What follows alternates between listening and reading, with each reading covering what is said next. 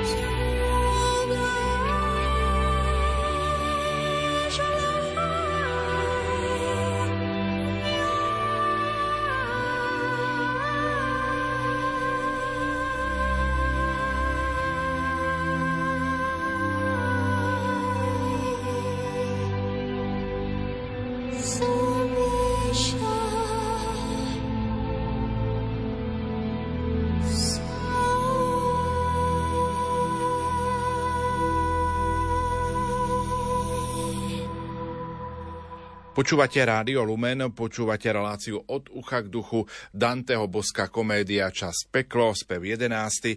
A našimi hostiami dnes večer sú Marek Iskra, farár v priechode a kolega Ivo Novák. Načrime už do samotného 11. spevu.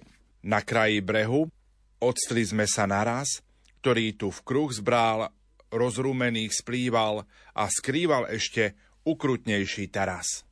Ako vieme, tak v Matúšovom evaníliu je opísané, ako Ježiš keď zomrel, tak nastalo veľké zemetrasenie a naša tradícia nám hovorí, že keď e, teda nastalo toto zemetrasenie, tak e, vyšli aj mŕtvi zo svojich hrobov. A teda Ježiš zostúpil k týmto zosnulým, aby vyslobodil duše tých, ktorí nemohli vstúpiť do raja, aby ich aj týchto pri, priviedol k nebeskému Otcovi. Takže celé peklo sa Ježišovou smrťou rozrušilo a to sme počuli práve v tomto, tejto prvej tercíne o bralách, ktoré boli rozrumené krásne slovenské slovo, ešte som ho predtým nepoužil, nikdy ne, nevidel, ale teda, ktoré boli porušené po Kristovej smrti. A je to taktiež taká malá irónia aj na tých heretikov, ktorí tvrdili v predchádzajúcom speve, že nie smrti, že nie je života po smrti a teda, že ten fyzický život, ktorý skončí, tak už skončí s ňom všetko.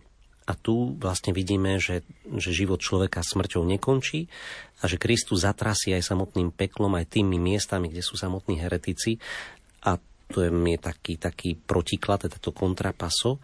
A teda, že teda sú na tomto mieste, kde, kde Kristus zatriasol týmito skalami, pozerajú sa do ďalších kruhov, ide stať veľký smrad. Oni tam zostali pri, pri okraji ďalšieho takého, ďalšej priepasti a vidia ešte krutejší taras, vidia ešte krutejšie utrpenie, ktoré, ktoré je pred nimi a ide stať obrovský smrad.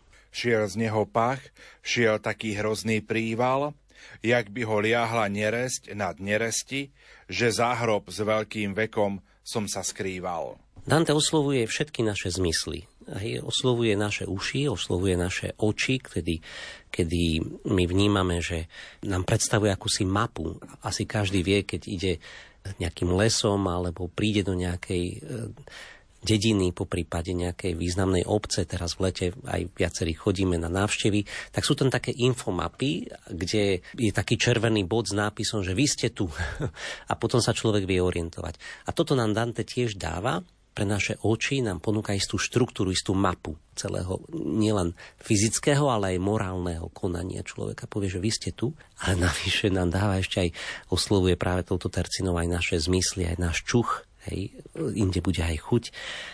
A teda zastali na tej mape zla, teraz ju krásne rozvinú, rozbalia, ako keby otvoria celé hárky tej mapy a musia zastať, lebo, lebo je tam obrovský smrad a teda cesta, ktorá vedie k videniu Boha, im teraz sa, sa spriečí, teda sú neschopní po nej kráčať, pretože je tu nejaký zápach z ľudskej duše, z ľudských duší, ktoré zhrešili a dá, dá sa povedať, že musia prejsť tou stokou ľudskosti.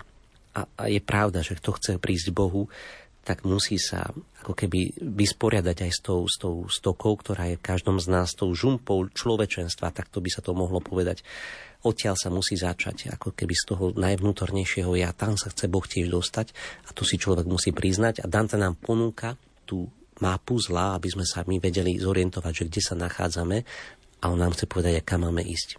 A to je podľa mňa dôležité, keď som čítal tie spevy, to, že e, na tej mape sa máme pozrieť aj na to, kde sa nachádzame my. Pretože my by sme sa možno radi pozreli aj na ten spev pekla, ako na tie spevy pekla ako na niečo, že, že tak to, to sú tí zlí, hej, to sú tí podvodníci, to sú tí, ja neviem, čo, čo smilnili, to sú zase tí, čo klamali, to sú zase tí, čo boli v politike zlí. A Marek pred chvíľou aj tak naznačil, že tá mapa pekla je tu aj pre nás, aby sme sa niekde našli, pretože naozaj, keď, keď čítame tieto spevy Danteho, tak Jednoducho, či sa nám to páči alebo nie, na každom z nás je nejaký ten kus zla, nejaký ten kus tej žumpy, ako to bolo naznačené, tá metafora. A ja si myslím, že toto čítanie aj, aj tohto spevu môže byť naozaj aj také veľmi prospešné pre vieru človeka, pre jeho taký osobný duchovný rast, pretože si môže uvedomiť aj takú mieru svojich činov, mieru možno zla, ktorého pácha, že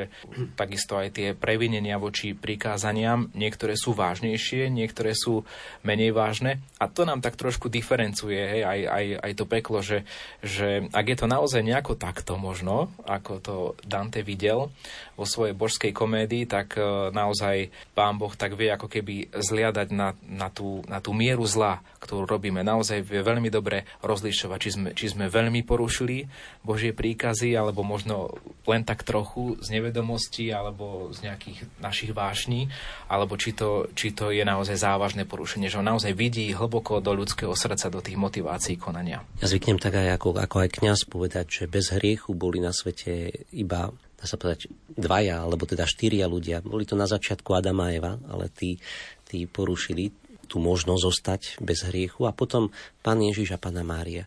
My ostatní sme v tej štruktúre zla jednoducho zatiahnutí a potrebujeme spasiteľa. A Dante nie je ten, ktorý nás obvinuje, že ty si urobil toto, ale ktorý nám ponúka možnosť spoznať, kde je, naša, naša, kde je náš problém, pomenovať, dať meno tej šelme, ktorá v nás drieme a vyvádza nás von. To je úžasné na Danteho, za tomu ďakujeme.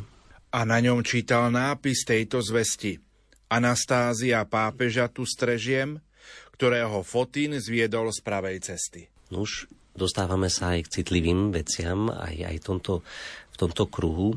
Dostávame sa pred hrob, na ktorom je napísané, že v tomto hrobe leží Anastázius pápež, ktorého Fotín zviedol z pravej cesty. Priznávam, že ani ja nie som až tak dobrý možno v histórii. Vo výkladoch aj k tomuto spevu je napísané, že pápež Anastás bol vysvetený v roku 496 a boli vtedy isté spory medzi arcibiskupom Akáciusom z Konštantinopolu, potom s biskupmi v Alexandrii a boli isté pokusy zmierovať e, tie spory, pretože je to storočie, 5. storočie mnohých blúdov sa vyjasňovali herezy, e, naše význanie viery sa vtedy rodilo. To, čo my dneska povieme, verím Boha, tak e, nám už je dobré, ale práve v prvom storočí sa mnoho, mnoho sporov viedlo o to, čo to vlastne je. Už to bolo krátko po Ariovom blúde, kedy Arius tvrdil, že Ježiš Kristus nie je Boh, je iba syn Boha, Boží syn, teda nie je pravý Boh a pravý človek. A teda boli ďalšie blúdy a je pravdepodobné, že Fotín prišiel do Alexandrie a aj do Konštantínopolu e, s úlohou zmieriť tieto spory, ale pravdepodobne sa zdalo aj vtedajším historikom, že to zmierenie opúšťalo pravú vieru. A, a teda nastali tam nejaké spory, ktoré neskôr boli vyriešené koncilmi a ktoré, na ktoré odpovedali aj cirkevní otcovia. Ale teda vidíme tu, vidíme tu dramatickú situáciu, kedy aj naozaj biskupy, pápeži kňazi hľadali tú pravú vieru. To nie je otázka, otázka statusu. Človek, aj keď je kňaz alebo aj pápež, neznamená, že má istý raj, vstupenku do neba, ale, ale musí zápasiť o svoju vieru a aj o čistotu svojej viere a prichádzať s pokorou pred pána a prosiť si o svetlo. Spomal svoj krok a skôr sa vopred nežeň, než zmysly na smrad zvyknú si a zdravé budú môcť ďalej pokračovať cezeň. Tak Virgilio mu hovorí, počkajme tu v tejto škulinke za týmto, za týmto náhrobným kameňom, ktorý sme pred chvíľou počuli, že čo je na ňom napísané. Počkajme, kým si naše zmysly, kým si náš nos zvykne na ten smrad a až potom pôjdeme ďalej. Ako je to také zvláštne, pomyslíte, že kto z básnikov a veľkých básnikov píše o smrade vo, svojom, vo svojich básniach, ale Dante je odvážny a, a teda píše o tom a sám mu navrhuje, aby nepremárnili čas, aby sa porozprávali o tom, čo budú vidieť za chvíľu. A ja? Ten čas však strávme pri rozprave, nech na prázdno nám chvíle neuplynú. Odvetil mi, veď na to myslím práve. Áno, Virgilio vždy chápe všetko skôr. Taký krásny detail.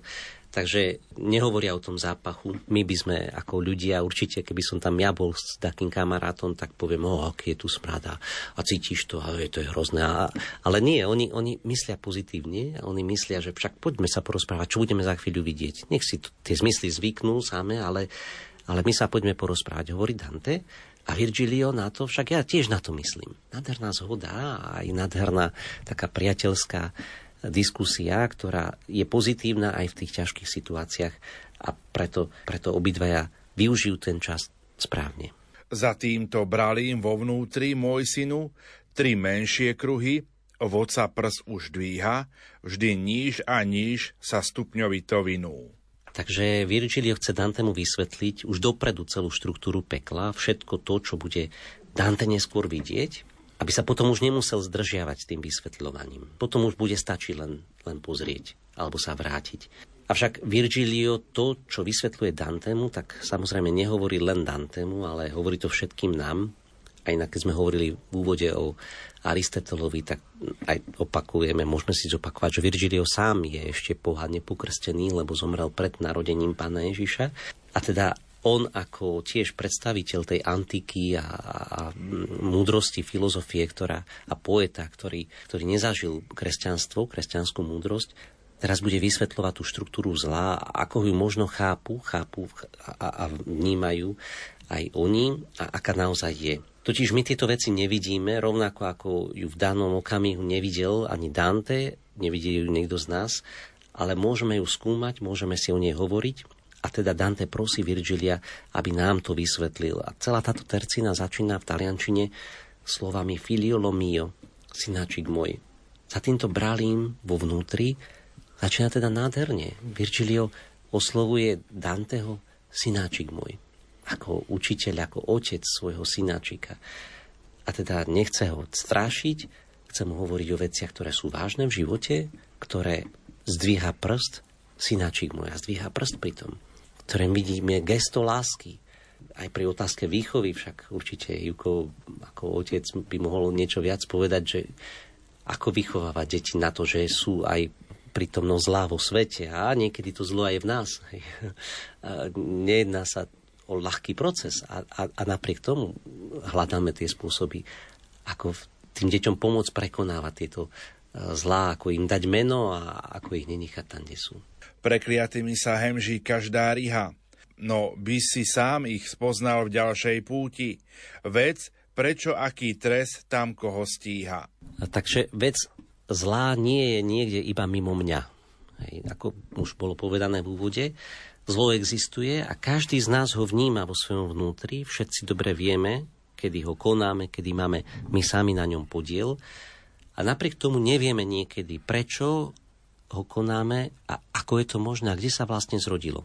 A teda aj tá tercina začína, aby neskôr stačil len pohľad, perché poi ti basti pur la vista, aby neskôr stačil ti len pohľad, tak preto ti chcem teraz povedať, prečo je aký trest, koho tam stíha.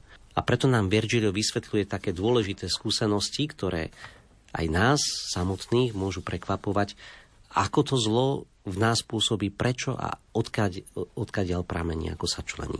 Zo zla, čo nebo k nenávisti núti, nespravodlivosť, neprávosť vždy vzniká a násilím či klamstvom iných hrmúti. Tak opäť e, trošku si pomôžeme originálom, lebo tam je napísané, že každý zlý cieľ iných zosmutňuje. V Slovenčine v texte aj kvôli prerímovaniu, aj kvôli prebásneniu textu máme, že zo zla, čo nebo k nenávisti núti. V originále napísané, každý zlý cieľ iných zosmutňuje iných, buď násilím alebo klamstvom. Každý zlý cieľ iných zosmutňuje, a to buď násilím alebo klamstvom. To sú dva typy uh, veľkých kruhov, o ktorých budeme počuť. Každé zlo pramení buď z násilia alebo z klamstva. Ten, kto tento koná násilne alebo klamstvo, stade pramení zlo. Tu podľa mňa ešte môžeme vidieť aj to, že dnes často teda v dobe, keď sme necitliví na hriech, alebo teda keď e, nejaké to hriešne konanie už nie je celkom moderné pomenovať ako hriešne, možno považujeme nejaké hriechy za také, ktorými ubližujeme iba sebe samému. Je, že jednoducho, povedzme napríklad, ja keď ja keď fajčím, no ako tým ubližujem iným? No tak ubližujem iba sebe, nie? Ne, neubližujem ostatným. Alebo niekto sa môže pozrieť na to, že tak keď si občas vypijem a nikomu zle nič neurobím, tak neubližujem iným, ubližujem možno iba tak nejako zdravotne, iba, iba sebe, alebo napríklad ak e, som povedzme otrok masturbácie, no to komu tým ubližujem? Hej?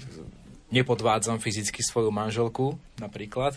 Sú takéto pohľady na hriechy, ale pre mňa napríklad je to, je to presne aj taký, aj taký pohľad, taký výkričník na to, že vrátim sa k tým, k tým príkladom. Keď, keď fajčím, neubližujem len sám sebe, ale tak možno ochudobním svoju rodinu o pár rokov môjho života, kde som im mohol byť užitočný. Môžeme ísť do konkrétnych súvislostí, možno fajčím v prítomnosti detí a ich zdravie sa nejakým spôsobom devalvuje. Môžeme hovoriť o tom otroctve masturbácie, to je veľká téma, aj možno aj v dnešnej dobe, keď sa mnohí mladí muži zatvárajú takto pred svetom, pred vzťahmi, skutočnými vzťahmi.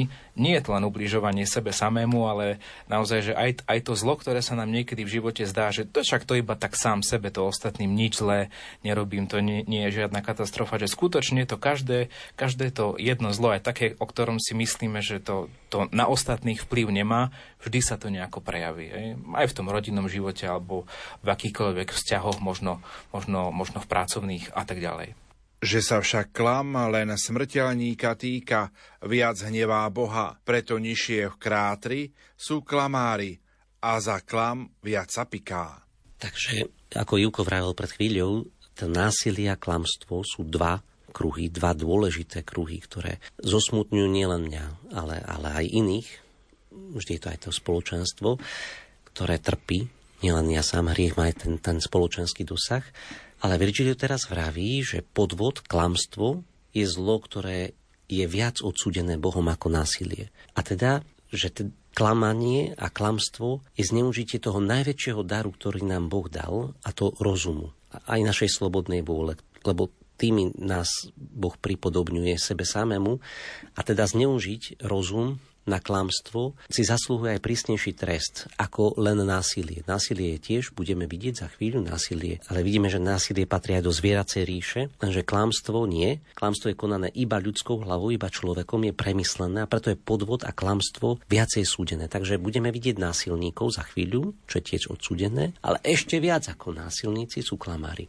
A to sa môže zdať podľa mňa, Marek, veľmi zvláštne mnohým, pretože, pretože tie násilné činy človeka častokrát to my tak radi odsudíme, že to je, to je niečo hrozné, keď niekto, ja neviem, niekoho zabije napríklad, ja, alebo keď niekto niekomu, niekomu ublíži. A presne vlastne tu je nám to vysvetlené, že je to nejaký možno aj skrat ľudského konania často, alebo je to, je to niečo, čo pramení z našich vášní, ktoré sme neukontrolovali, neukontrolovali ktorými sme sa nechali opantať. A, a to je zaujímavé, že, že činy, ktoré sa možno nám zdajú v dnešnej dobe také, by som povedal, také, také pohodovejšie, no však však kto, presne áno, ako si teraz povedal, aj všetci to robia, všetci v politike tak nejako vezmú pri tých nejakých štátnych zákazkách plus minus tých 10%, napríklad e, každý niečo niekde oklame, neviem, na daňovom priznaní alebo tak. A, a to je prekvapujúce, že, že, že tu na máme také varovanie, že pozor, pozor, ale toto si spravil nie zvážne, nie z nejakej vlastnej slabosti, a toto si spravil ty sám vedome, človek rozumný, konajúci tvor, si to jednoducho zosnoval, ten hriech, si ho vymyslel nenechal si sa opantať len nejakou svojou slabosťou, ale, ale proste si, ten, si architekt toho hrie, hriechu a, a sám si ho spravil naozaj vedome, dobrovoľne. Ja už iba doplním, že veľmi často však aj ako kňazi počujeme, že však nikoho som nezabil, nikomu som nič neukradol. A môžeme povedať aj, že nikoho som nikdy neuklamal. Vždy z mojich slov úst vychádza iba pravda. A tu vnímame, že asi nie, že na tom klástve sme naozaj všetci nejakým spôsobom zamotaní a Dante venuje klamstvu celú polovicu pekla. Polovicu pekla. Polovicu budeme vidieť od 13. spevu všetky až do konca, do 34.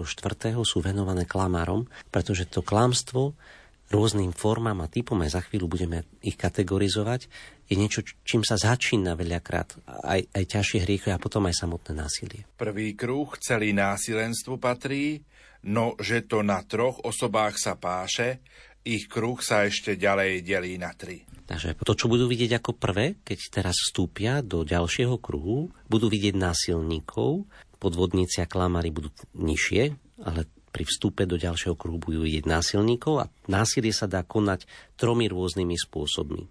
Na blížnom, na sebe, na Bohu, vždy ťažšie sa hreší ním, na nich a na ich mání, jak ešte hlbšie vnikneš v riechy vaše. Blížnemu smrť sa pôsobí a rany, na statky siaha násilie, ak biede privádzajú ho v ohňoch v rabovaní.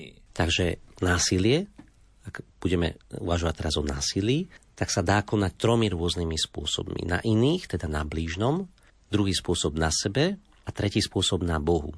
A každý z týchto troch spôsobov sa dá ešte deliť na dva rôzne typy, a to násilie buď priamo na danej osobe, mne, na blížnom alebo na Bohu, alebo na majetku toho blížneho. A to je taká novinka tiež, ktorá, ktorá myslím si, že neviem, či má obdobu iných autorov, ale aj keď ublížiš majetku, vypálenie domu, ohňoch, rabovanie alebo ozbíjanie, to, čoho je vlastníctvom blížneho, tak ubližuješ osobe. Neubližuješ len majetku, neubližuješ len, nie je to len hmotná vec, ktorú si urobil, ale ubližuješ aj osobe. Takže tri typy hriechu násilia na iných, teda na blížnych, na sebe a na Bohu. A to buď priamo osobe, že teda vražda, ublíženie, alebo na majetku, rabovanie, vypálenie ohňa tak mordárov a tých, čo rania viede, drancierov z hubcov ohňom bude šlahať, okružie prvé, každých v inej čriede. Mordárov to sú vrahovia, takže tých, čo so zlým úmyslom ubližujú, zbojníci, hej, vrahovia, tak tu budeš vidieť okružie prvé, Hej, vyžaduje sa tu istá presnosť. Navyše, neskôr Dante bude prechádzať, tak Virgilio mu to bude opakovať a bude to bližšie špecifikovať. Doslova takou geometrickou vedeckou presnosťou, vykonanou však poeticky, vysvetľuje jednotlivé typy násilia, či už na osobe, hovorili sme o troch typoch, iných osoba vlastná, ja teda na mne alebo na Bohu, alebo na majetku týchto osôb. Na život svoj si môže človek siahať a rozmrhaním svojich statkov hrešiť a právom preto bude márne čiahať. V predchádzajúcej tercine sme počuli o vrahoch a teraz ideme nižšie. Virgilio vysvetľuje Dantemu, že ešte pod vrahmi nižšie, ťažší hriech je samovražda, tí, čo si siahli na život. Takže samovrahovia je tí, čo si siahli na život, alebo, čo je veľmi tiež zvláštne, tí, ktorí premárnili svoj majetok. Dante to dáva, tí, čo premárnili majetok, prehrali svoj majetok, gambleri ich dáva na roveň samovrahov. Samohorovia sú teda ešte nižšie ako vrahovia, lebo samovražda je ťažší hriech ako vražda. A budeme aj vidieť neskôr, svätý Hieronym napríklad hovorí, že Judáš bol viac odvrhnutý kvôli faktu, že sa obesil ako pre tú skutočnosť, že zradil Božieho syna môžeme o tom premýšľať, Dante ho zaraďuje skôr kvôli zradcom, nižšie ako kvôli tomu, že sa obesil, ale sú na to rôzne teda názory. Každopádne v tejto tercine sme počuli, že rozmrhanie majetku je podobné tomu, kto chce zabiť či vlastné telo, a teda je to sama vražda dobier, za ktorú si títo odsúdení tým istým spôsobom. Na druhej strane, Marek, dnes podľa mňa veľmi citlivo vníma aj církev tému samovraždy, pretože áno, v minulosti to bolo tak dosť, dosť by som povedal, že unblock odsudzované, že nepátralo sa čo, prečo jednoducho bolo to odsúdenia hodné. Dnes sa možno aj tak spoločnosti viac uvažuje o tom, že teda čo viedlo toho samovraha k tomu konaniu, aká ľudská tragédia sa tam, sa tam konala v pozadí. Mňa to možno prekvapuje, že tí samovrahovia sú na tom ako keby z hľadiska toho Božieho súdu alebo toho postavenia v pekle horšie ako vrahovia, lebo často, často sú to také také osobné ľudské tragédie, ktorým sme sa možno nevenovali, ktoré sme možno prehliadali a je tam často aj zodpovednosť iných ľudí. Tak len takú otázku dávam do plena, že sa mi zdá, že tu je Dante taký veľmi, veľmi prísny. Sme v poezii. Sme v poezii. Je to jedno z prvých členení vôbec kategorizácií, možno aj samotných hriechov. E, je to, je to spôsob, akým aj Dante reflektuje na, na teologickú sumu Tomáša Akvinského.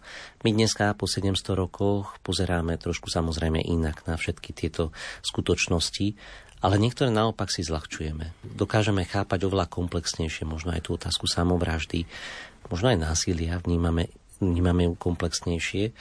Nikdy církev nepovedala, že sam, samovražda alebo vražda, že sú skutky, ktoré sú ospravedlniteľné a, a sú akceptovateľné. ale vždy vnímame aj v rámci cirkví, že nevieme presne o motívoch, ktoré toho človeka tam doviedli a preto súdiť daného človeka je, je naozaj Božia záležitosť. To, čo však Dante chce povedať, je, že vždy dokážeme, od, a čo nás aj učí, je odsúdiť samotný hriech, odsúdiť samotný skutok a povedať, toto nerob, život je vzácný a siahnuť si na život nie je dobrá vec. A to môžeme z istotou povedať aj dnes za tým, čo stihol kedy rozpelešiť, ako i ten, čo sám sa sveta zbaví, nariekať tam, kde mal sa vlastne tešiť. Najskôr vysvetlil hriech a teraz si všíma samotného hriešníka, či teda som práve teraz hovorili o, o samovražde, tak áno, presne toto je aj to také rozčlenenie, že odsúdil samotný hriech a teraz hovorí o tomto človeku, o tomto hriešníkovi, že teraz narieka tam, kde sa mal vlastne tešiť. Mal sa tešiť v živote a, a on narieka. Mal byť šťastný so svojimi dobrami a teraz si pozri, že aha, zmizol. Zmizol to šťastie z jeho života. Prečo je to tak? A, a, a zamýšľa sa nad tým. Takže za tým, čo stihol kedy rozpelešiť, čo rozmárnil, tak ho urobil nešťastným tento čin. A pritom ho malo urobiť šťastným. Ako to je? teraz narieka tam, kde sa mal vlastne tešiť. Prečo je to takto obrátenie? A Dante nám to analizuje. Násilie bostvu činia pyšné hlavy, čo poprúho a tí, čo naň sa srdia, i čo sú k jeho tvorbe pohrdaví. Takže mali sme už násilníkov voči blížnym, voči iným, voči sebe, teda najskôr boli vrahovia, potom samovrahovia, a teraz násilie voči božstvu, násilníci voči Bohu, a to buď voči jeho osobe, ktorí robia zlorečia Bohu, pohrňajú ním, alebo voči jeho majetku, teda voči jeho tvorbe, môžeme by sme povedať voči prírode, voči umeniu. Inými slovami, materiálne statky, ktoré tu prezentuje Dante, e, sa nevnímajú ako niečo negatívne, čo treba odsúdiť, odvrhnúť. Nie je to dualizmus, ale e, je to skôr ako niečo, čím Boh disponuje, čím, čím, čo, je, čo je Božie dielo a teda chrániť aj, aj to dobro, ktorým je príroda pred násilím a teda samotný Dante tu hovorí o pozitívnych a teda v hodnotných veciach, o majetkoch ako o hodnotných veciach, alebo aj o prírode ako o vzácnom Božom dare. My si v tejto chvíli opäť trochu zahráme a po pesničke budeme v našom rozprávaní pokračovať. Blues,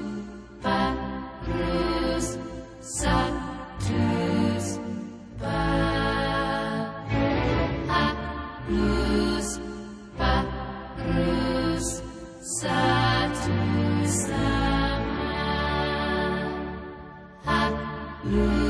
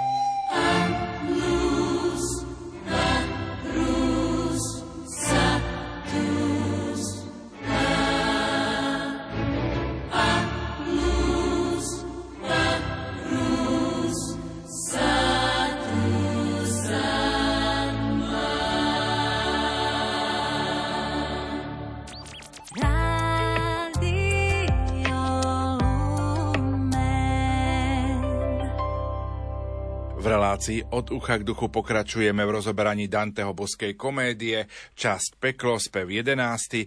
Marek Iskra a Ivo sa opäť zahalbia do Danteho textov. Tak v ďalšom kruhu pečatiacom stvrda Sodomu, Kahors, oheň toho bodá, kto v srdci už či v reči Bohom zhrada. Prešli sme násilníkmi voči, voči iným, voči sebe, voči Bohu ideme ešte hlbšie a ešte hlbšie pod vrahmi, pod samovrahmi umiestnil Dante sodomitov a kahorsínov, teda aj úžerníkov, špekulantov, korupčníkov. Kohors je juhofrancúzske mesto v staroveku známe ako hniezdo úžerníkov, špekulantov. Teda títo úžerníci, špekulanti sú ešte horší od násilníkov, od vrahov alebo samovrahov, ba od sodomitov, umiestnili ich ešte hlbšie samotných úžerníkov. Byť kohorsino znamená byť úžerníkom a je to špekulácia, ktorá všetko ničí. Dante 20 krát hovorí o príčine všetkého zla ako o úžere. Ak peniaze zarábajú peniaze, ak si sám svojou činnosťou neprispel k tomu, aby niečo pekné vzniklo, tak vlastne okrádáš nejakého iného človeka. Je to škodenie klamstvom. A klamstvo, ako budeme počuť, je jedna polovica z pekla 8. a 9. kruh, 18. až 34. spev. A počnúc od tadialto budeme hovoriť o teda dvoch typoch klamárov. Buď voči neznámym ľuďom, alebo voči známym ľuďom. Virgilio potom načrtne, že týchto 10 typov, teda títo klamári majú 10 druhov, 10 typov a budeme o nich hovoriť neskôr po 8. kruhu a 9. kruhu, potom o zradcoch, ktorí sú až na dne pekla. Škodí sa klámstvom, ktoré dušu hlodá, tomu, kto vieru nechová k nám v duši a takému, čo s dôverou sa oddá. Takže podvod a klamstvo voči tomu, koho nepoznáš, škodí klamstvom, ktoré dušu hlodá, voči tomu, kto vieru nechová. Teda ak klameš tomu, ku ktorému nemusíš mať dôveru a vieru, tak je to zlé, ale ešte horšie je, ak klameš tomu, ktorého poznáš, ku ktorému máš istý vzťah viere. To je ešte hlbší eh, stupeň hriechu a nižší stupeň klamstva. Pri prvom sa len puto lásky ruší, čo medzi celou prírodou sa jagá. Preto kruh druhý príjma a kruší pokryca z bojcu, kupliara i mága, v ňom svetokupec, lišiak, čachrár kričí, s peňazokazcom a s ním ďalšia pliaga.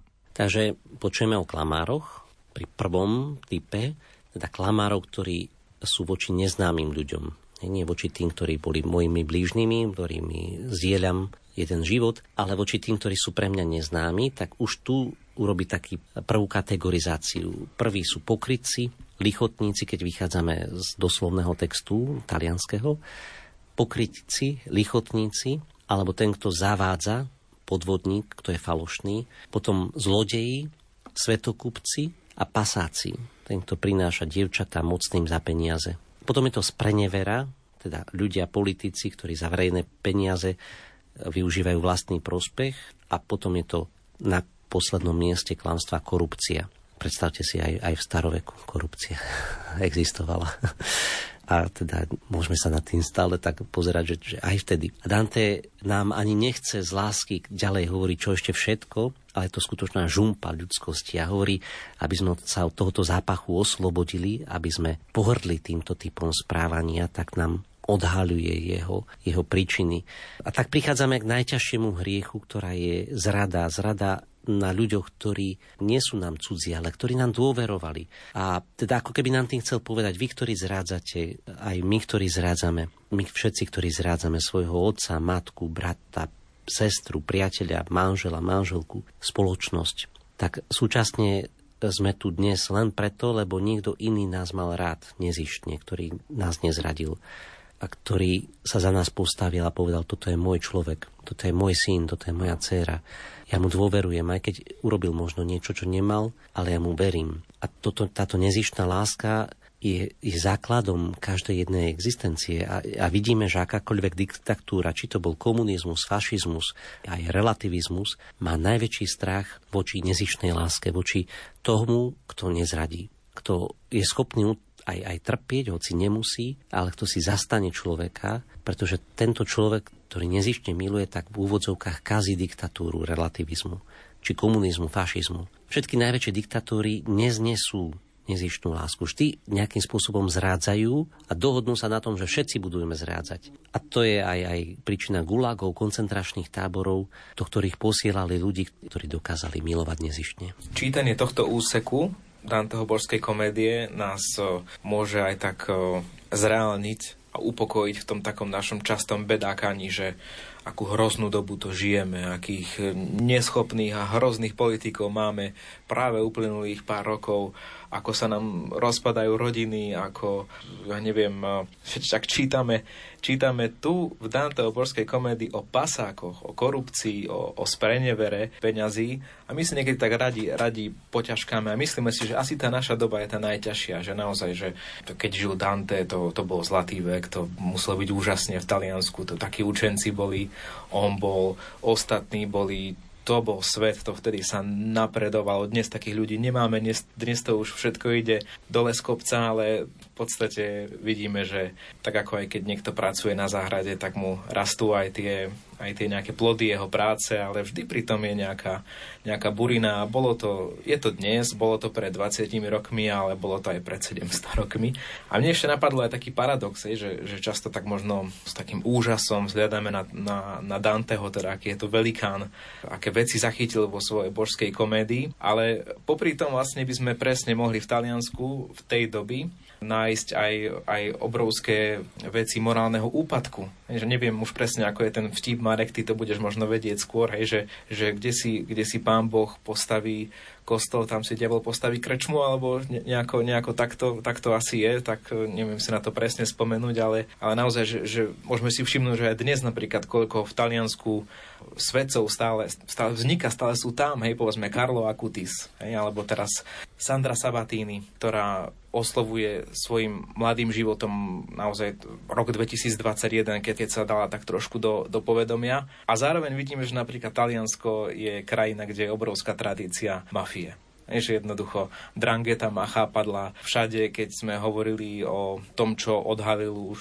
zavraždený novinár eh, Jan Kuciak, tak to boli chápadla talianskej mafie. Že je, to taký, je to taký paradox, ktorý nám Dante vlastne tu nám ukazuje, že to zlo je stále, stále prítomné, aj možno v tých dobách, o ktorých si my myslíme, že to boli tie také vznešené doby. Neboli vznešené, mali rovnaké problémy, aké máme aj my dnes. Dante nám dáva mapu, aj mapu zla a hovorí, ako ňou prejsť a hovorí o nezištnej láske práve o spôsobe, ako sa s tým zlom v každej dobe dá vysporiadať. Pri druhom okrem prirodzenej ničí sa i tá láska, ktorá k nej sa druží a osobitná dôvera z nej klíči. Preto až v kruhu, čo sa celkom zúži, v stred vesmíru a sídlo Lucifera, každý, kto zrádza, na veky sa súži. Druhý typ násilia, teda zrady, nie je len voči ľuďom, ktorých nepoznáme, ale v druhom type klamstiev je typ, ktorým klamem ľudí, ktorých by som mal veriť, ktorých by som mal milovať.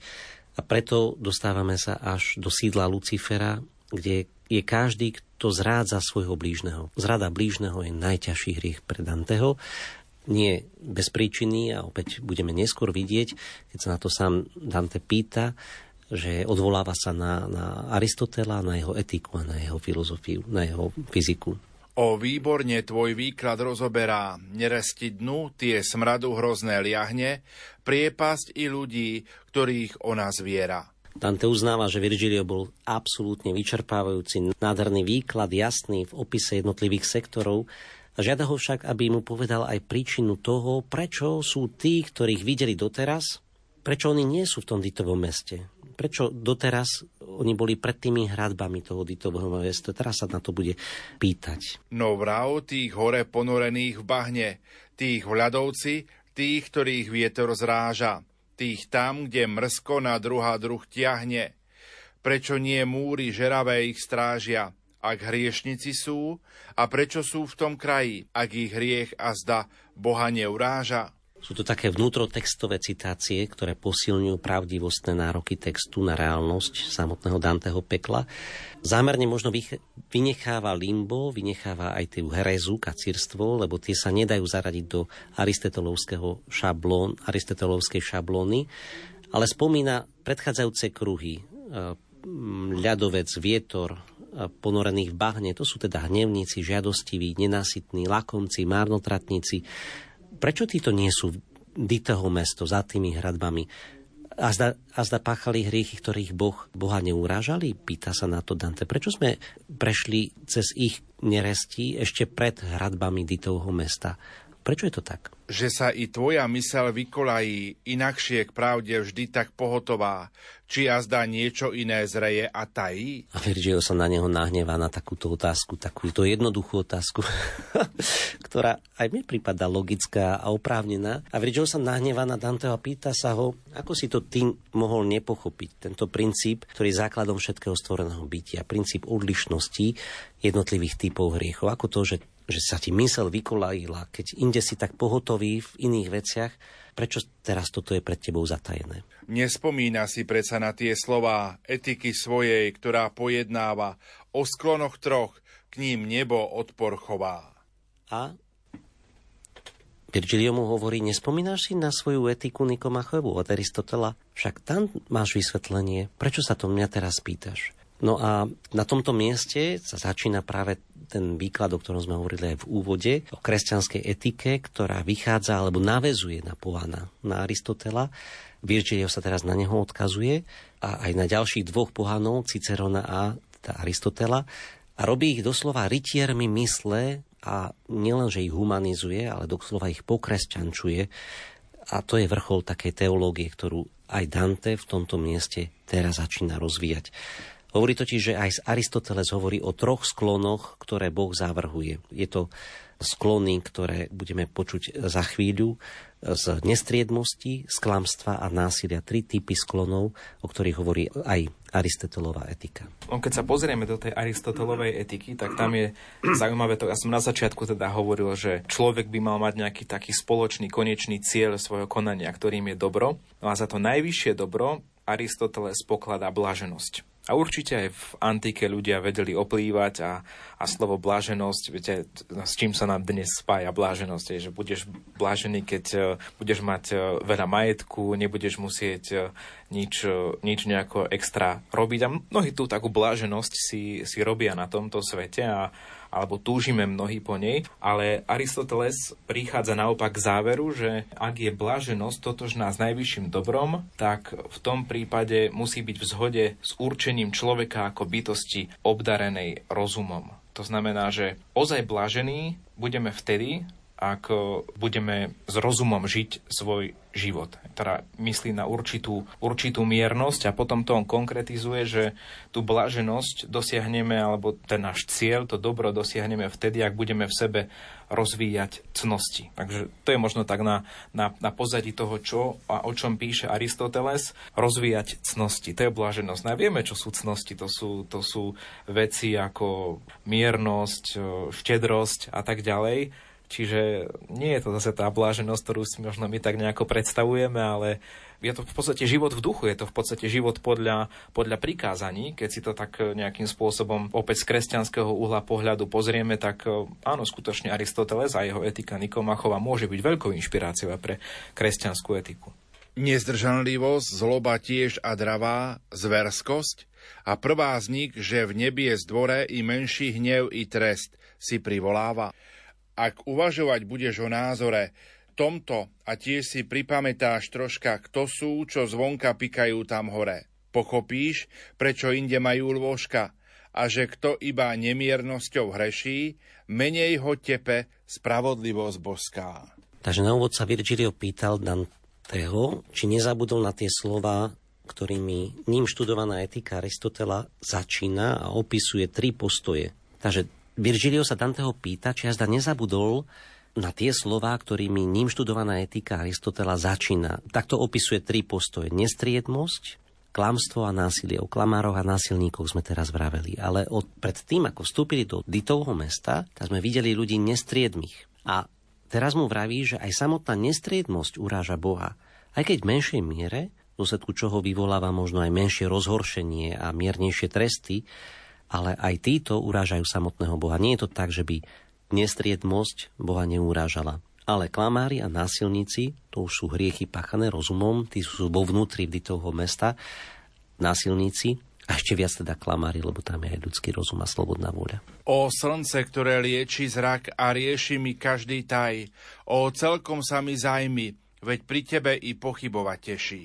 Dante dáva vznešený hold svojmu majstrovi, svojmu otcovi rozumnosti, slnečnému zdroju rozumu a hovorí, že ho teší ešte aj pochybovať a pýtať sa, pretože tak jasne mu všetko vysvetľuje, prečo je ako kde tak a tá štruktúra, tá mapa zlá sa mu vyjasňuje, tie, tie uličky sa mu spájajú a začína vidieť veci v súvislostiach, takže sa mu to tak vyjasňuje a za tomu teraz ďakujem. Lež ešte vráca k tomu medzi tajmi, kde hovorí, že božstvo uráža sa aj úžerov a úzol rozmotaj mi. Pýta sa, prečo úžera tak veľmi uráža Boha? Som spomenul o úžerníkoch, ktorí začínali práve pred 700 rokmi fungovať aj banky a, a začínali sa vytvárať systémy, kedy peniazy rodí peniaz, iba stočenia peniazy sa zarába. Prečo úžera je proti Bohu? Rozmotaj mi tento úzlov, tento, tento, túto nejasnosť. Filozofia poučí ťa zasa vo svojej tvorbe všetko z Boha vzýšlé a príroda to sama predsa hlása. Filozofia uh, hovorí o celom učení Aristotela. Virgil sa odvoláva teda na Aristotela, na jeho filozofiu, ktorá chápe, že nie raz, ale opakovane to chápe, že na to, aby človek mohol niečo dostať, niečo vytvoriť, potrebuje niečo aj urobiť.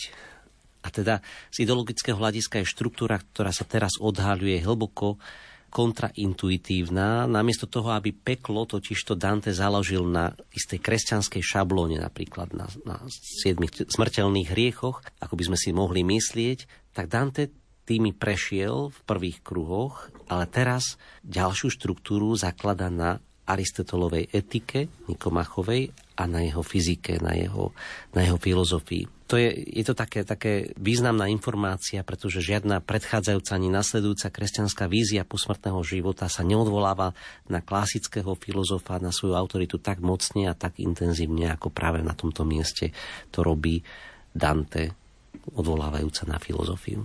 Drží sa boskej činnosti a mysle, veď vo fyzike nie si nedoukom a tá hneď spredu objasňuje bystre. Že prírody sa pridrža za zúkon každého z vás, nie s hriechom si ho popleť, takže váš čin je Bohu sťaby vnukom. Virgilio vysvetľuje, že príroda sama hlása samotného Boha a intelekt človeka, umenie je tu preto, aby aby človek Boha takisto zviditeľnil. Takže tá, tá štruktúra je taká, že príroda je ako keby prvorodená dcéra Boha a naše umenie, ktoré imituje prírodu, je ako keby vnúča. Náš čin je Bohu sťaby vnukom. Teda napodobniť prírodu, napodobniť realitu je jedna z najlepších schopností, aj takých kresťanských, aj, aj v aristotelovskej koncepcii, ktorými sa Boh zviditeľňuje. No a práca je teda ako keby vnúčačom Boha. Dante si prácu veľmi cení. Doslova píše, že to je prvorodené Božie dielo, pretože Boh, keď stvoril človeka, dal mu možnosť pracovať v rajskej záhrade. Nie v pote tváre, ale dal mu možnosť spolu podielať sa na všetkom tom dobrom, čo Boh vykonal. A preto práca dáva dôstojnosť človeku a preto sa musí chrániť samotná práca. Prácou nielen zarábame, aby sme potom si mohli robiť, čo chceme, ale prácou meníme aj seba samých. A Virgilio hovorí však, aj vo fyzike nie si nedoúkom, hneď z počiatku to obňastňuje tam Aristoteles Bystre. Naozaj čítame, že už v druhej kapitole Aristotelovej fyziky sa píše o prírode ako o niečom, čo zviditeľňuje Boha. A to, že nám dal Boh možnosť pracovať, ako keby vnúča tej Božej aktivity. A o tie dve i ľudia musia oprieť len na začiatok Genezy si spomni i na život svoj a kráča stále vopred. Záverečná fráza Virgília spája Aristotelovú etiku, jeho fyziku, celú, celú filozofiu a teraz ju spája s Bibliou, s knihou Genesis, biblickou Genesis. V 101. 101. verši sme počuli o, o fyzike, teraz počujeme v 106. 7. verši o Genesis. A teda je to spájanie celého spracovania božskej komédie. Spája antiku s biblickým princípom, so zjavením. Spája rozumný princíp s princípom zjavenia. A to je veľmi dôležité, lebo aj veriť sa dá rôznym formám, rôznym typom viery. Podliehame, možno aj dneska, veriť, hej, aj, aj doslova proti rozumu. Že musíš iba veriť. Nie, nie. Naša viera je rozumná, a my nad ňou musíme, aj, aj, aj sme schopní rozmýšľať. Veriť bez rozumového princípu nie je našou, našou vierou, nie je katolickou vierou. Úžerník inám kráča neoblomný, zhrdanie prírodou mu padá na vrúb, keďže jej prácou sám sa neuskromní. Tak e, takto rozšírenie e, Virgilio odpoveda, prečo sú tí úžerníci proti Bohu a, a, hovorí, že úžarník vlastne pohrdá prírodou, lebo Boh neskončil pracovať po šiestich dňoch. Oddychol si počas siedmeho dňa, ale pokračuje vo svojom tvorení a pozýva aj človeka, aby aj on bol ten, ktorý oživuje, spravuje tento zázrak, diel, ktorý, ktorý Boh tu tvorí. A úžarník pohrda prírodou. Chce zarábať iba na tom, čo robili iní a nepracuje, nezveľaďuje, nezdokonaluje to čo, to, čo Boh nám dáva. Ale už poď, kým cestu neuzavrú, bo ryby hľa sa myhli na obzore a voz už celý dotýka sa kavru. A tamto brehom môžeme zísť dole. A tak mu hovorí, dobre, ale už poď, lebo času máme málo. Hovorí, koľko je hodín. A hovorí to nie na hodinkách, ale na konštelácii hviezd. Ryby, hľa, myhli sa už na obzore, súvezdie rýb. A opäť ich zrak ako keby spočiní na tej harmónii stvorenia uprostred strašného smradu sa píše o hviezdách, ktoré už zapadajú za obzor a teda už je veľa hodín a my by sme možno písali len o mesiaciach a mesiac už, už sa pohybuje, už je vysoko, poďme, ale on o rybách. Súhvezdie rýb práve začalo vychádzať, teda súhvezdie voz, veľkého voza sa posunulo v smere Kauru, čo je latinský názov severozápadného vetra, čiže začalo zapadať a sme teda v období jarnej rovnodennosti astronomického údaja a vypočítala sa teda, že, že medzi 3. a 4. hodinou ráno. No nádherne to napísal v celej terci niekoľko je hodín a my by sme možno aj pri dnešnej sofistikovanej dobe, kedy máme možnosť mať aj, aj v mobiloch aplikácie a pozerať sa na hviezdy, aké sú tam súhvezdia, nevedeli, že, že čo to vlastne znamená, ale Dante to vedel a dokonca aj jeho rovesníci to vedeli.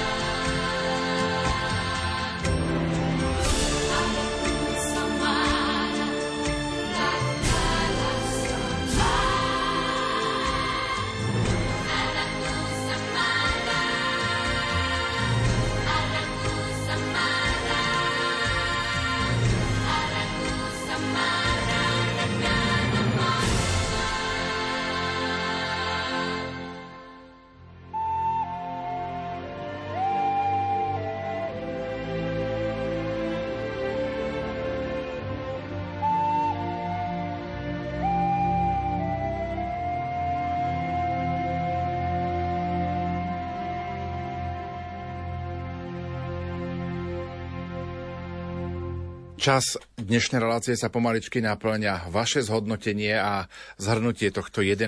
spevu časti peklo Danteho boskej komédie. Ivko. Tak videli sme tam teda tie prepojenia s Aristotelom, s filozofiou. V Danteho boskej komédii teda môžeme vnímať nielen ten dobový kontext, aj tie presahy do nášho dnešného života, ale aj to prepojenie povedzme na antickú filozofiu. Ak hovorím o tých presahoch do dnešného života, tak eh, napríklad poviem taký príklad z praxe, hej, ktorý aj teda mnohých ľudí na Slovensku už krie vražda novinára Jana Kuciaka. Niekto tú vraždu vykonal a niekto tú vraždu nariadil. A z tej Danteho božskej komédie dnes e, si môžeme zobrať možno aj takú myšlienku, že Boh vidí tú mieru zla. Niekto možno spravil to násilie, o ktorom sme dnes hovorili. Danto božskej komédii bol to ten vrah, povedzme napríklad, tohto novinára, ktorý teda konal z nejakých pohnútok, je možno potreboval peniaze, tak jednoducho tie peniaze za to zobral a tú vraždu vykonal. Mohol to byť teda nejako asi tak ale niekto spáchal ten podvod. A čo je teda horšie, niekto si tú vraždu v podstate želal, vymyslel a objednal. A preto aj to úsilie tej ľudskej spravodlivosti alebo tej štátnej svetskej spravodlivosti je dolapiť nielen toho vraha, ale dolapiť aj toho objednávateľa, ten, kto to vymyslel. A to som použil teda jeden príklad, ale e, samozrejme takýchto príkladov by mohlo byť mnoho. Takže pre mňa taká hlavná myšlienka je to, že aj všímať si možno tie hriechy, ktoré robím ja, alebo ktoré robia aj iní a, a zamýšľať sa presne na tú motiváciu ľudského konania, že, že niečo sa naozaj deje možno z tých takých našich chýb, z takej našej náchylnosti na zlé, ale to, čo je premyslené, to, čo je naozaj tým podvodom, premysleným ľudským zlom, tak to je ešte horšie. Marek, tvoj pohľad na 11. spev časti peklo? Začali sme tým, že je to spev prechodu, kedy nám Dante ponúka celú mapu zlá. Zistili sme, že doteraz prvých 9 spevov sme venovali nemiernym ľuďom a že všetky nasledujúce spevy budú venované ľuďom buď násilníkom alebo klamárom. A ten možno najväčší poznatok je, že klamstvo je oveľa ťažší hriech ako násilie. A že teda klamári môžu byť ešte klamári na neznámych ľuďoch alebo na blížnych, sú na tom naozaj vážne zle. A teda vážiť si pravdu, a to by som chcel aj, aj vyzdvihnúť osobu Krista, ktorý je cesta, pravda a život, ktorý neklamal, ktorý nezišne miloval. A teda Dante, napriek tomu, že katolík kresťan vychádza Tomáša Akvinského, má obrovskú snahu ukázať na evanílium nielen ako pre nás veriacich, ale ako na rozumnú vec, ktorú by obdivoval aj Aristoteles s celou fyzikou, etikou a s celým poznaním múdrosťou Grécka, by prijali Ježiša Krista v plnej miere, pretože sú s ním v zhode. Lebo tak Aristoteles, ako aj celý grécky svet, nenávideli klamstvo a milovali čnosti, chceli človeka ťahať k dobru, k blaženosti, ktorému Kristus dal konkrétnu formu a konkrétny spôsob. Toľko dnešná relácia od ucha k duchu, kde sme rozoberali 11. spev časti Peklo z Danteho boskej komédie. Ak pán Boh dá, dožijeme, stretneme sa opäť o mesiac, ale v tejto chvíli si 11. spev vypočujeme v podaní Marka Rozkoša z divadla Jozefa Gregora Tajovského vo zvolenie.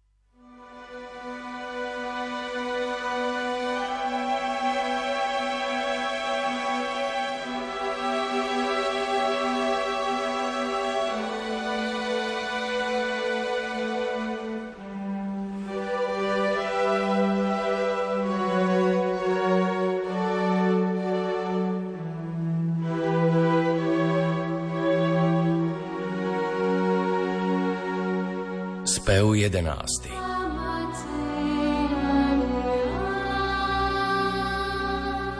Na kraj brehu odstli sme sa naraz, ktorý tu v kruhy zbrál rozrumených splýval a skrýval ešte ukrutnejší taras. Šiel z neho pach, šiel taký hrozný príval, jak by ho liahla neresť nad neresti, že za hrob s veľkým vekom som sa skrýval a na ňom čítal nápis tejto zvesti. Anastázia pápeža tu strežiem, ktorého Fotin zviedol z pravej cesty. Spomaľ svoj krok a skôr sa vopred nežeň, než zmysly na smrad zvyknú si a zdravé budú môcť ďalej pokračovať cezeň. A ja Ten čas však strávme pri rozprave. Nech na prázdno nám chvíle neuplynú. Odvetil mi, veď na to myslím práve. Za týmto bralím vo vnútri, môj synu, tri menšie kruhy. Vodca brzdu dvíha, vždy níž a níž sa stupňovito vinú. Prekliatými sa hemží každá ríha, No by si sám ich spoznal v ďalšej púti vec, prečo aký trest tam koho stíha. Zo zlá, čo nebo k nenávisti núti, nespravodlivosť, neprávosť vždy vzniká a násilím či klamstvom iných rmúti. Že sa však klam len smrteľníka týka, viac hnevá Boha. Preto nižšie v krátri sú klamári a za klam viac sa piká. Prvý kruh celý násilenstvu patrí. No že to na troch osobách sa páše, ich kruh sa ešte ďalej delí na tri. Na blížnom, sebe, na Bohu vždy ťažšie sa hreší ním. Na nich a na ich maní, jak ešte hlbšie vnikneš v hriechy vaše. Blížnemu smrť sa pôsobí a rany. Na statky siaha násilie a k biede privádzajú ho v ohňoch, v rabovaní. Tak mordárov a tých, čo rania viede, drancierov, zhubcov, ohňom bude šľahať okružie prvé, každých v inej čriede. Na život svoj si môže človek siahať a rozmrhaním svojich statkov hrešiť. A právom preto bude márne čiahať za tým, čo stihol kedy rozpelešiť. Ako i ten, čo sám sa sveta zbaví, nariekať tam, kde mal sa vlastne tešiť. Násilie božstvu činia pyšné hlavy, čo poprúho, a tí, čo naň sa srdia, i čo sú k jeho tvorbe pohrdaví. Tak v ďalšom kruhu, pečatiacom stvrda, Sodom, Káor, Oheň toho bodá, kto v srdci už, či v reči Bohom zrda. Škodí sa klamstvom, ktoré dušu hlodá tomu, kto vieru nechová k nám v duši a takému, čo s dôverou sa oddá. Pri prvom sa len puto lásky ruší, čo medzi celou prírodou sa jagá. Preto kruh druhý príjima a kruší pokrytca, zbojcu, kupliara i mága, v ňom svetokupec, lišiak, čachrár kričí s peňazokazcom a s ním ďalšia pliaga. Pri druhom, okrem prirodzenej, ničí sa i tá láska, ktorá k nej sa druží a osobitná dôvera z nej klíči. Preto až v kruhu, čo sa celkom zúži v stred vesmíru a sídlo Lucifera, každý, kto zrádza, na veky sa súži. O, výborne tvoj výklad rozoberá neresti dnu, tie smradu hrozné liahne, priepasť i ľudí, ktorých ona zviera. No vrav, tých hore ponorených v bahne, tých vľadovci, tých, ktorých vietor zráža, Tých tam, kde mrsko na druha druh tiahne. Prečo nie múry žeravé ich strážia, ak hriešni sú? A prečo sú v tom kraji, ak ich hriech a zda Boha neuráža? Že sa i tvoja myseľ vykoľají, inakšie k pravde vždy tak pohotová. Či jazda niečo iné zrie a tají?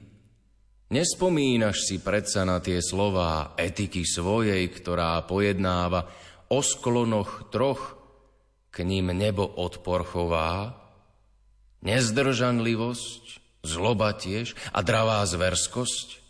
A prvá z nich, že v nebie zdvore i menší hnev, i trest si privoláva. Ak uvažovať budeš o názore tomto a tiež si pripamätáš troška, kto sú čo zvonka pikajú tam hore, pochopíš, prečo inde majú lôžka. A že kto iba nemiernosťou hreší, menej ho tepe spravodlivosť božská. O, slnce, ktoré lieči zrak a rieši mi každý taj. O, celkom si ma zajmi, veď pri tebe i pochybovať teší. Lež ešte vráť sa k tomu medzi tajmi, kde hovoríš, že božstvo uráža sa aj úžerov a uzol rozmotaj mi.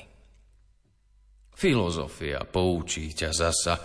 Vo svojej tvorbe všetko z Boha vzýšlé, a príroda to sama predsa hlása, drží sa božskej činnosti a mysle. Veď vo fyzike nie si nedoukom a tá hneď spredu objasňuje bystre, že prírody sa pridrža za zúkon každého z vás. Nie s hriechom si ho popleť, takže váš čin je Bohu sťaby vnukom. A o tie dve i ľudia musia oprieť, len na začiatok Genezy si spomni, i život svoj a kráčať stále vopred. Úžerník inám kráča neoblomný.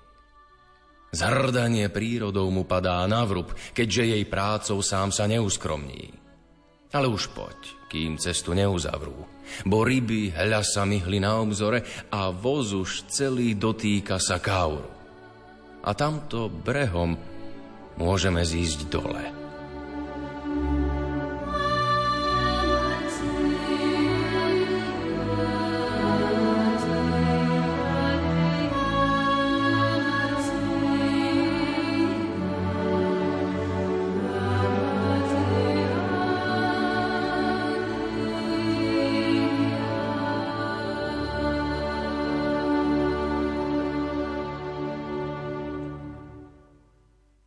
Našimi hostiami boli Marek Iskra, farár v priechode a kolega Ivo Novák. Za pozornosť vám tejto chvíli ďakujú majster zvuku Pavol Horňák, hudobná redaktorka Diana Rauchová a moderátor Pavol Jurčaga. Do počutia.